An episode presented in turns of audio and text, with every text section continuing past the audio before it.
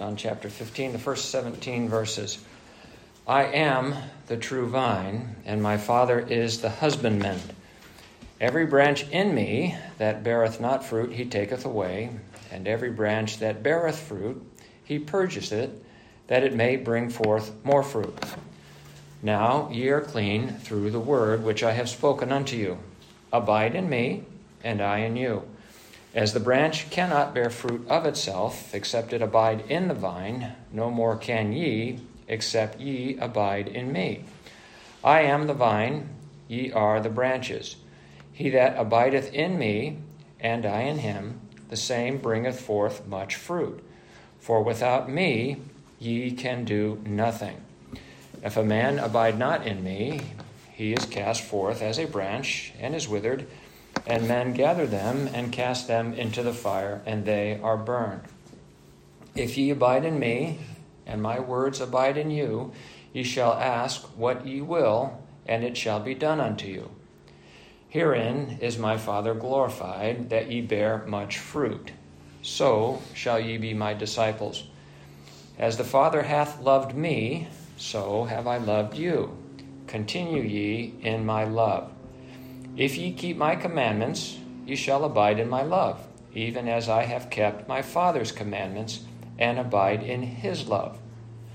These things have I spoken unto you, that my joy might remain in you, and that your joy might be full. This is my commandment, that ye love one another as I have loved you. Greater love hath no man than this, that a man lay down his life for his friends. Ye are my friends, if ye do whatsoever I command you. Henceforth I call you not servants, for the servant knoweth not what his Lord doeth. But I have called you friends, for all things that I have heard of my Father I have made known unto you. Ye have not chosen me, but I have chosen you, and ordained you that ye should go and bring forth fruit, and that your fruit should remain that whatsoever ye ask of the Father in my name, he may give it to you. These things I command you, that ye love one another. And all God's people said, Amen. Amen. Our Heavenly Father, we pray thee now that you would pour out your Spirit and open up our hearts that we might appreciate and understand what things you, who have called us friends, are sharing with us this morning, that we might understand them. In Jesus' name we pray. Amen. Amen. Well, I want to bring your attention again to that verse 6 there of John chapter 15 where we talked about that. When you look into the Greek, you can appreciate what is happening there is that the works are being cast into the fire and not the um, saint. That this section of the Bible here is the Lord speaking with his whom he calls friends. He's speaking, it's an intimate relationship, it's an intimate environment where the Lord is speaking to his disciples, and by extension, he's just speaking to all of us. So previously he'd been addressing, you know, two groups, the elect and the non-elect, and now he's speaking to the elect. Judas departed in chapter 13 verse 30. Judas is not with him anymore. In verse 16 here of chapter 15, he says very plainly, "I have chosen you." In John chapter 17, verses 6, it's the same audience here, John 17, 6, he says, I have made, or I have manifested thy name unto the men which thou gavest me out of the world. Thine they were, and thou gavest them me, that they and they have kept thy word. So again, he's speaking about those whom the Father has given him. We know what it says in John chapter 6 that no man can come to the Son unless the Father which has sent him draw them. So the Lord is speaking to his disciples, and again, I'm going to say by extension unto us. In verse 9 of John 17, he says, I pray for them. I pray not for the world. The world is not in view here. The Lord is not speaking to the world, He's speaking to the elect. I pray for them. I pray not for the world, but for them which thou hast given me, for they are thine. And then over in verse 20 it says, Neither pray I thee for these alone, but for them also which shall believe on me through their word. So the Lord is, by extension, is not only what he's sharing here with the disciples, but it applies to all of those who will believe the gospel through the preaching of the word. So, by extension, this applies to all of the elect. So, when you get to verse 9 and 10 here in uh, chapter 15, Um, it might sound conditional, but let's read it here. As the Father hath loved me, so have I loved you. Continue ye in my love. If ye keep my commandments, ye shall abide in my love, even as I have kept my Father's commandments and abide in his love. So it sounds here that love is a function of obedience. And we should appreciate that the Lord is saying, just as the relationship is between me and the Father, so it is between me and you. As the Father hath loved me, so do I love you. And we can appreciate that whereas Jesus and the Father are one, they're united from eternity past, they are three separate, yet they are one. There's a two aspects of the love relationship, which I think is set before us here and that we can appreciate. One aspect is the eternal, which is rooted in the union between the Father and the Son and the Holy Ghost. Um, verse 9a helps us to appreciate as the Father hath loved me, so have I loved you. So there's the unity of the Godhead, which we also enjoy as those who are in Christ, and Christ being in us. John chapter 17, verse 21, he says, speaking of the unity, that they all may be one, as thou, Father, art in me, and I in thee, that they also may be one in us that the world may believe that thou hast sent me. So there's a unity between not only the Father, Son, and Holy Ghost, but the Father, Son, and, and all of the Christians and the Holy Ghost. And so just as we are one with the Father because we are in the Son who is in the Father, so too are we one with each other because Christ is in you, Christ is in me, and um, because we are one with Him, that makes us one with each other. And so, again, you turn the page perhaps in over to 23b uh, on John 17 he says that, and hast loved them as thou hast loved me. He's speaking about how the Father has loved the Christians, the saints, the elect, just the same way that he has loved Jesus, his son. So there's an eternal aspect of the Father's love for us. So we will talk about being chosen in God before the chosen in Christ before the foundation of the world, how God has loved us from uh, well from before the beginning. He's loved us from eternity past. In verse 24, the uh, part, part B of that, he says, For thou lovest me before the foundation of the world. So if God loves the saints the same way he loves his son, and he's loved his son from before the foundation of the world, he has loved you and me from before the foundation of the world. So we can appreciate the eternal aspect of love which exists between Christ and the elect. The second part of this is in, in uh, John chapter 15, verse 9. He talks about, um, As the Father hath loved me, so I have loved you. And then he says, Continue ye in my love. Continue ye in my love. And so I ask the question, How can you not continue in a love that is eternal? In Romans chapter 8, verses 26, and um, I'm sorry, it's going to be verse 36.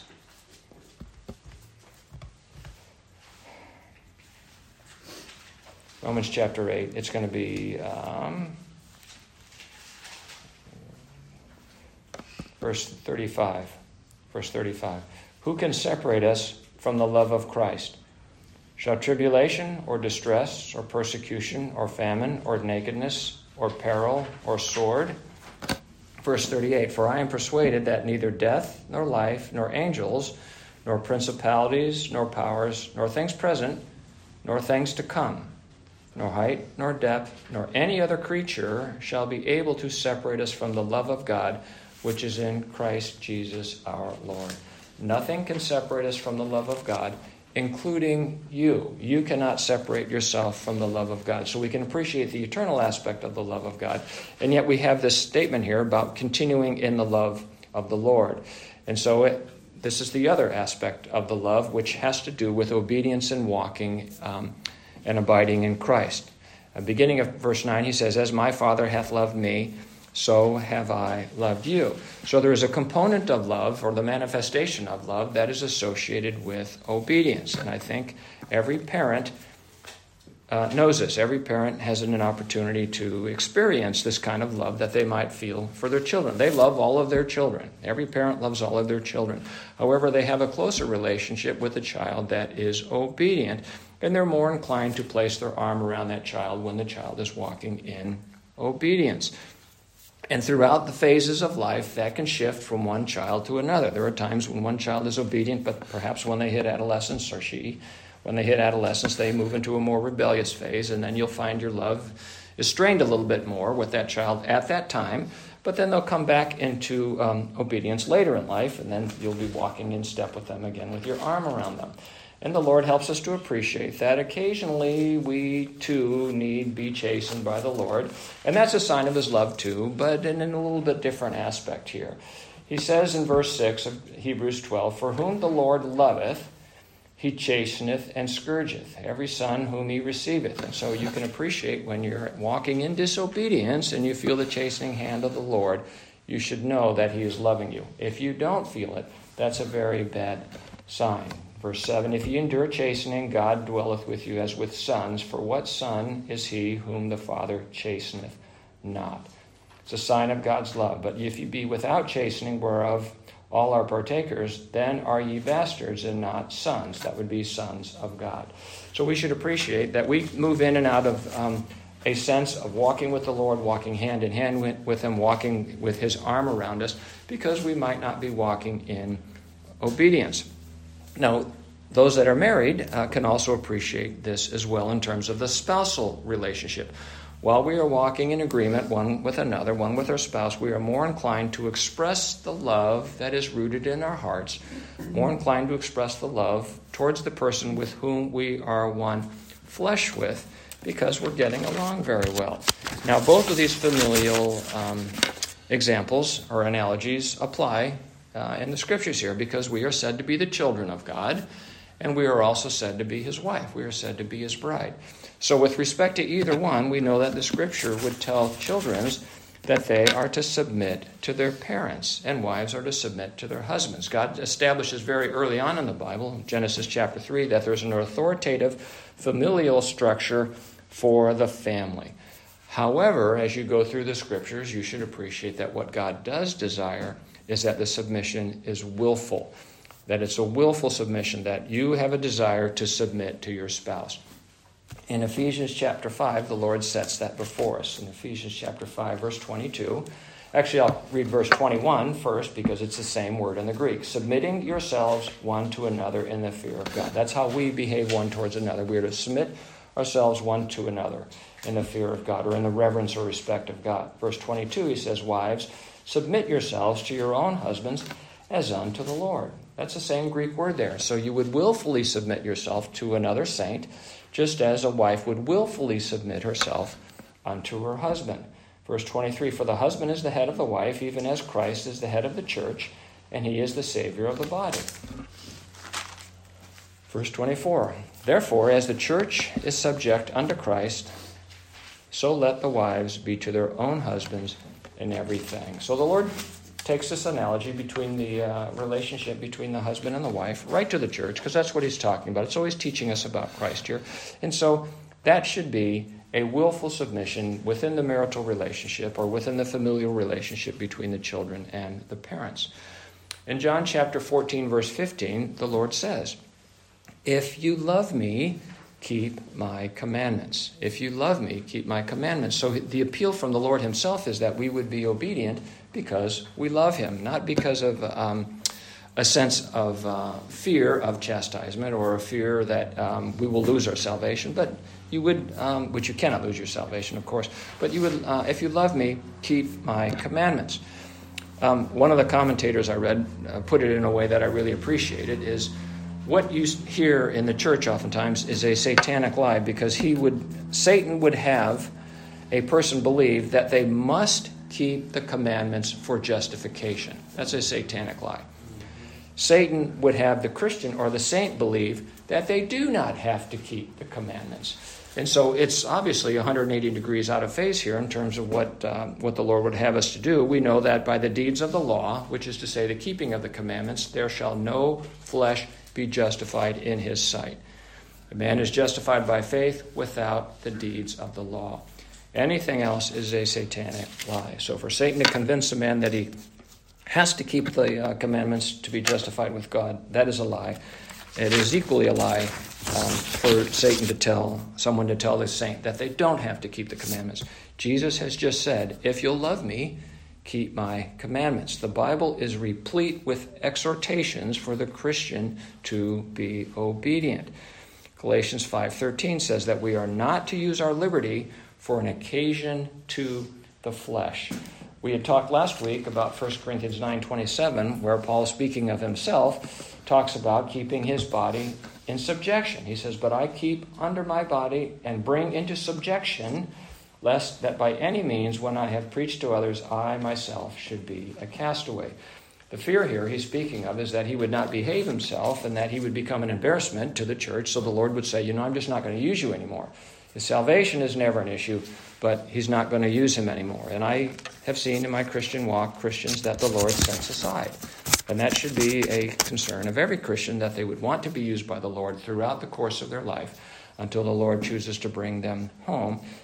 But that's going to require that you um, behave yourself um, and set a good example for those around you because you are being conformed to the image of Christ. Now, in Psalm chapter 1, verses 1 through 4, we can appreciate the commandments and the statutes and the law of the Lord. He sets before us here, I'll read the first four verses of Psalm 1. He says, Blessed is the man that walketh not in the counsel of the ungodly, nor standeth in the way of sinners, nor sitteth in the seat of the scornful. Verse 2 But his delight is in the law of the Lord, and in his law doth he meditate day and night. So this should be our preoccupation because when you're meditating on the law of the Lord, you're really meditating on Christ. And I think we can appreciate here that the individual in view here is Christ. However, um, I don't think that's something that you should um, dismiss as though it doesn't apply to you. Like, oh, I know he's speaking about Christ. Well, no, he's speaking about you too because you're in Christ and you're being conformed to the image of Christ. Verse 3 And he shall be like a tree planted by the rivers of water, that bringeth forth his fruit in his season. His leaf also shall not wither, and whatsoever he doeth shall prosper. The ungodly are not so, but are like the chaff which the wind driveth away. So we can appreciate here that the meditation of the Lord, being obedient unto the Lord, bears fruit.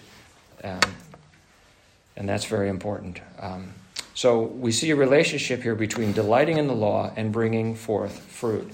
In Psalm chapter 40, um, verse 8, we read, I delight to do thy will, O God, yea, my yea, thy law is within my heart. And so we know that that, of course, specifically applies to Christ. But if the law is within his heart and he's in your heart, then the law ought to be in your heart as well. So we should delight in the law of the Lord If we go to Psalm 119, and I'm going to uh, read several verses there because all of this has to do with appreciating the law of God and delighting in it. In Psalm 119, verse 11, um, we read, Thy word have I hid in mine heart, that I might not sin against thee. Blessed art thou, O Lord, teach me thy statutes. So the psalmist is here is saying, I have studied the Bible, I have read your word, I've memorized your word, I'm hiding your word in my heart so that I can be obedient unto you and that I might not sin against you. So impress those truths upon my heart. Teach me thy statutes. Um, verse 16 I will delight myself in thy statutes, I will not forget thy word. Verse 24 Thy testimonies also are my delight and my counselors. People often wonder what God's will is in their life. Well, God's Word is your counselors. If you read God's Word, stay in His Word, then you ought to know what His will is um, for you, what His will for your life is. And you do that by reading and understanding and appreciating His Word, and then, of course, asking Him um, for guidance and counsel. Verse 44 through 48. Verse 44 through 48. So shall I keep thy law continually forever and ever, and I will walk at liberty for I seek thy precepts. There's great freedom in walking in, um, in obedience unto the Lord, which the Lord is speaking about in John 15. I will speak of thy testimonies also before kings, and will not be ashamed. And I will delight myself in thy commandments, which I have loved. My hands also will I lift up unto thy commandments, which I have loved, and I will meditate in thy statutes. So the person here is obviously glorying in the law of the Lord, glorying in his precepts and his statutes. Verse 77 Let thy tender mercies come unto me, that I may live, for thy law is my delight. Verse 97 Oh, how I love, oh, how love I thy law. It is my meditation all the day. 111 Thy testimonies have I taken as an heritage forever, for they are the rejoicing of my heart. Verse 113 I hate vain thoughts, but thy law do I love.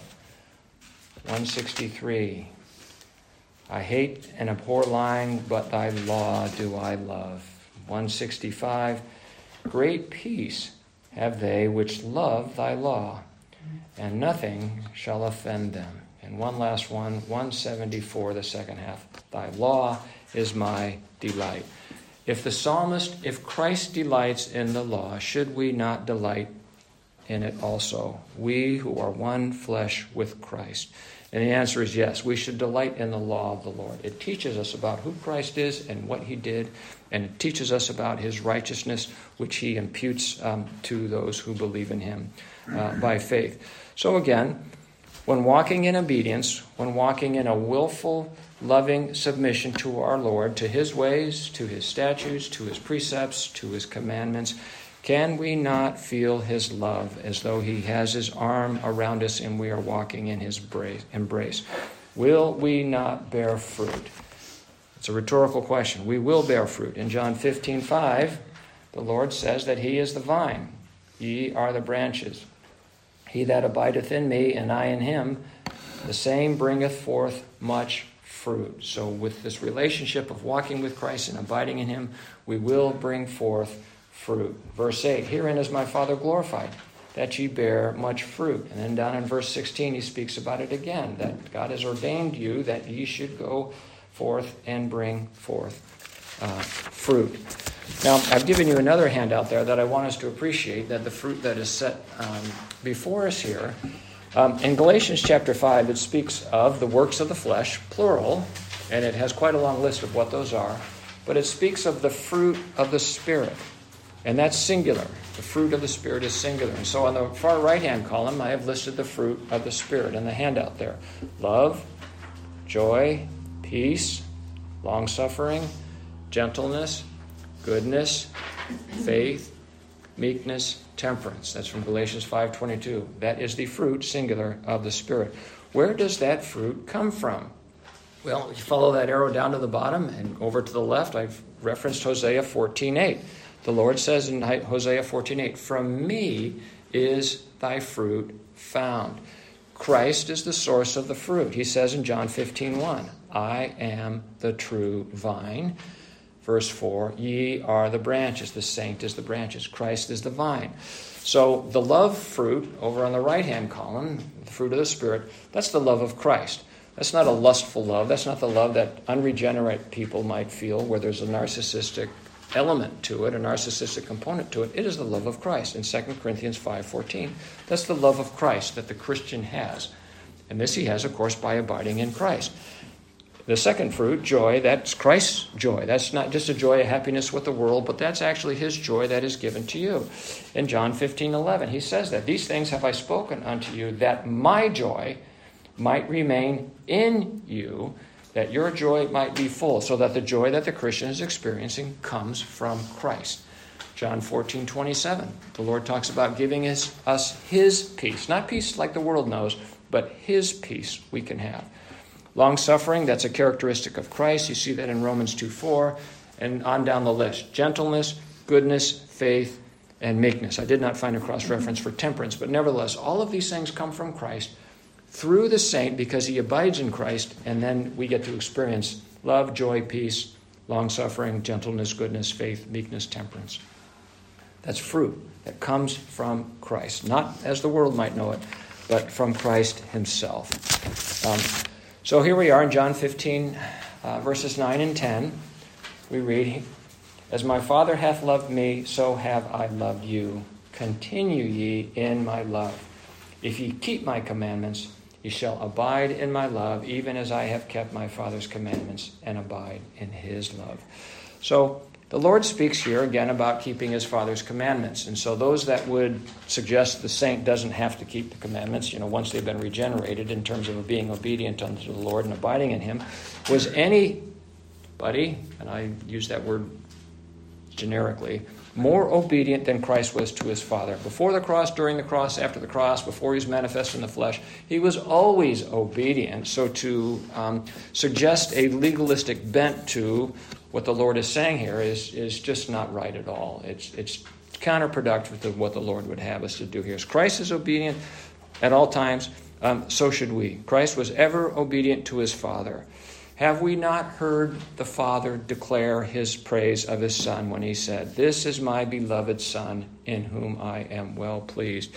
And so, in the context, in terms of what's set before us here, the context of there being a relationship between the outward manifestation of love, the Lord's declarative statement, and obedience, the call is for us to be obedient to the Lord, enjoying his Lord, enjoying his love as he was obedient to his Father and enjoyed his Father in that context.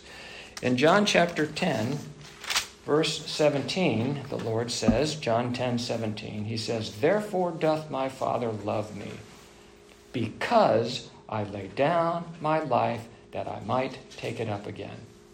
Verse 18, No man taketh it from me, but I lay it down of myself. I have power to lay it down, and I have power to take it again.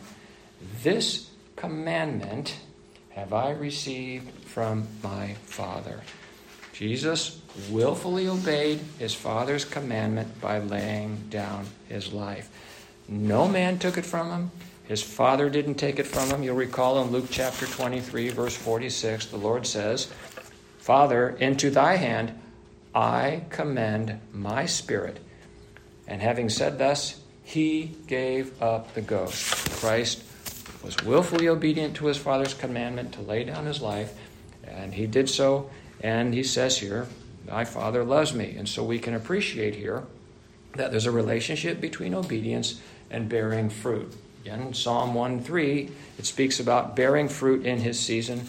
What fruit did the Lord bear when he uh, laid down his life? You and me. The church is the fruit of Christ's work, and all of the things that we enjoy in terms of the love, joy, peace, and um, the things we talked about with respect to the um, fruit of the Spirit. We enjoy all of those things. It bore much fruit because he obeyed his Father's commandments. So we see this second aspect of the Lord's, um, uh, when the Lord's speaking of love here, the second aspect with respect to there's an, a love relationship associated with obedience. Now, what's the result of obedience? John 15 10. In John 15 10, he says, If ye keep my commandments, ye shall abide in my love even as I have kept my Father's commandments and abide in his love. So the results of that is from that handout, which I've shown you already, we, uh, his joy abides in us. That's verse 11. Verse 10 of John here is we abide in his love. In verse 7 and verse 16, he speaks about answered prayer. Now, there's a relationship between answered prayer and our walking in obedience unto the Lord. In John chapter 1, verse, uh, excuse me, I'm in James.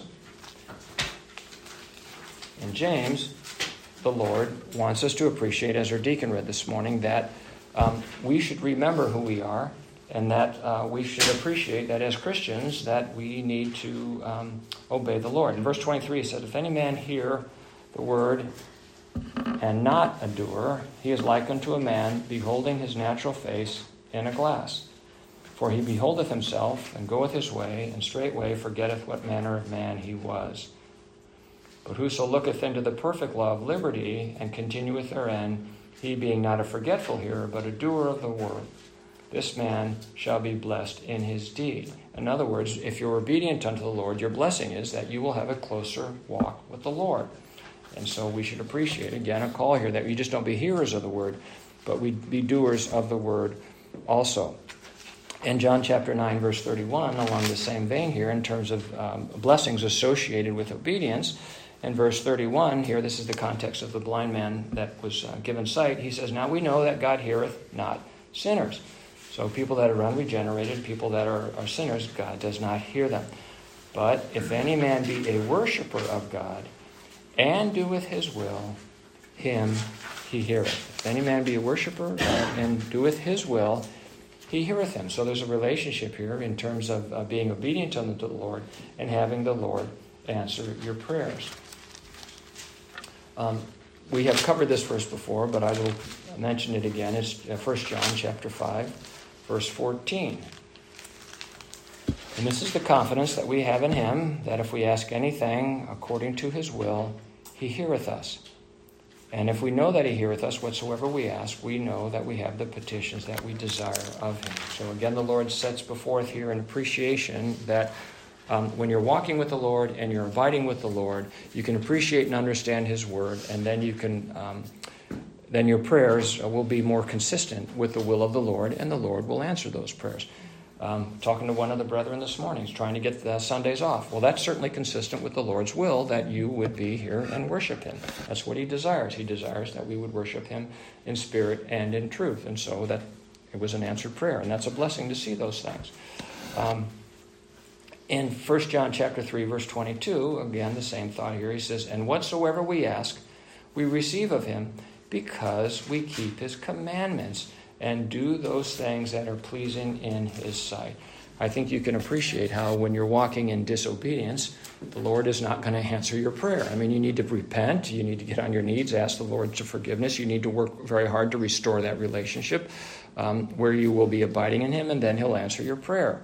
Um, so long as you're not praying to consume things on the lust of your flesh, which James speaks about it. So, with respect to obedience, and the keeping of the commandments, the Lord boils it all down to loving. And so in verse 12, he says, And this is my commandment, that ye love one another as I have loved you.